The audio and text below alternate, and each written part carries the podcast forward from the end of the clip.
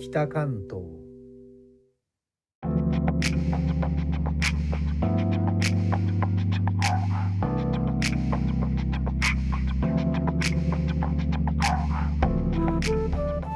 インドネシアから帰ってきた高野です。東京から約160キロ北関東からお送りしております。日本とは一味も二味も違うインドネシアの話題も時々お届けします。今年2024年の1月にバリ島での外国人観光客税の導入についてのニュースご紹介しましたが現地では予定通り2月14日から正式に実施されています。バリの州政府観光局長はインドネシア国内の報道機関の取材に対し特に外国人旅行者の主要な玄関口である国際空港で実施状況を監視し続けています。2月7日から2月13日までの試験的な運用を経て導入初日の朝8時の時点で1万5000人が有料で入島していると述べました。バリの文化と自然環境の保護のためとして導入された今回の観光客税ですが国営のガルーダインドネシア航空のホームページにはバリ島外国人観光客入域税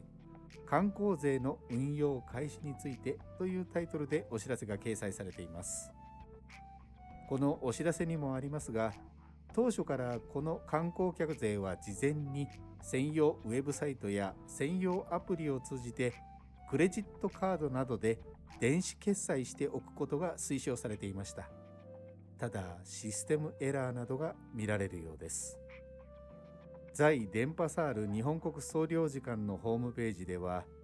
空港の国際線到着ロビーの出口付近のカウンターで現金インドネシアルピアで支払うといった代替手段や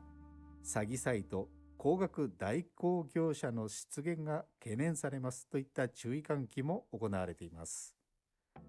このように制度自体が流動的調整中の部分が多いですのでバリ島への渡航を予定されている方は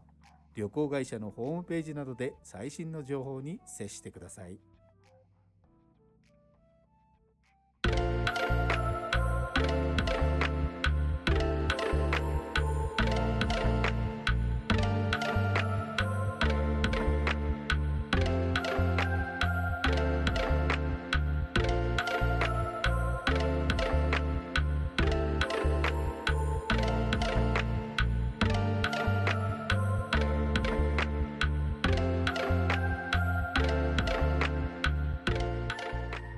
お知らせです。当チャンネルの次回の放送は3月4日月曜日を予定しております。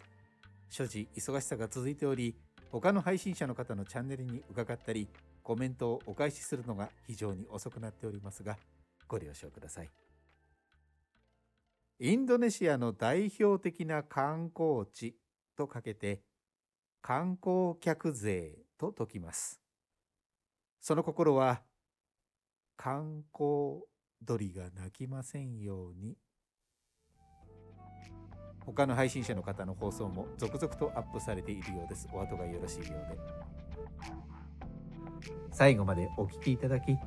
レターコメントもいつもありがとうございます。インドネシアから帰ってきた高野でした。それではインドネシア語でのご挨拶またお会いしましょう。参拝順波ラギ Thank you.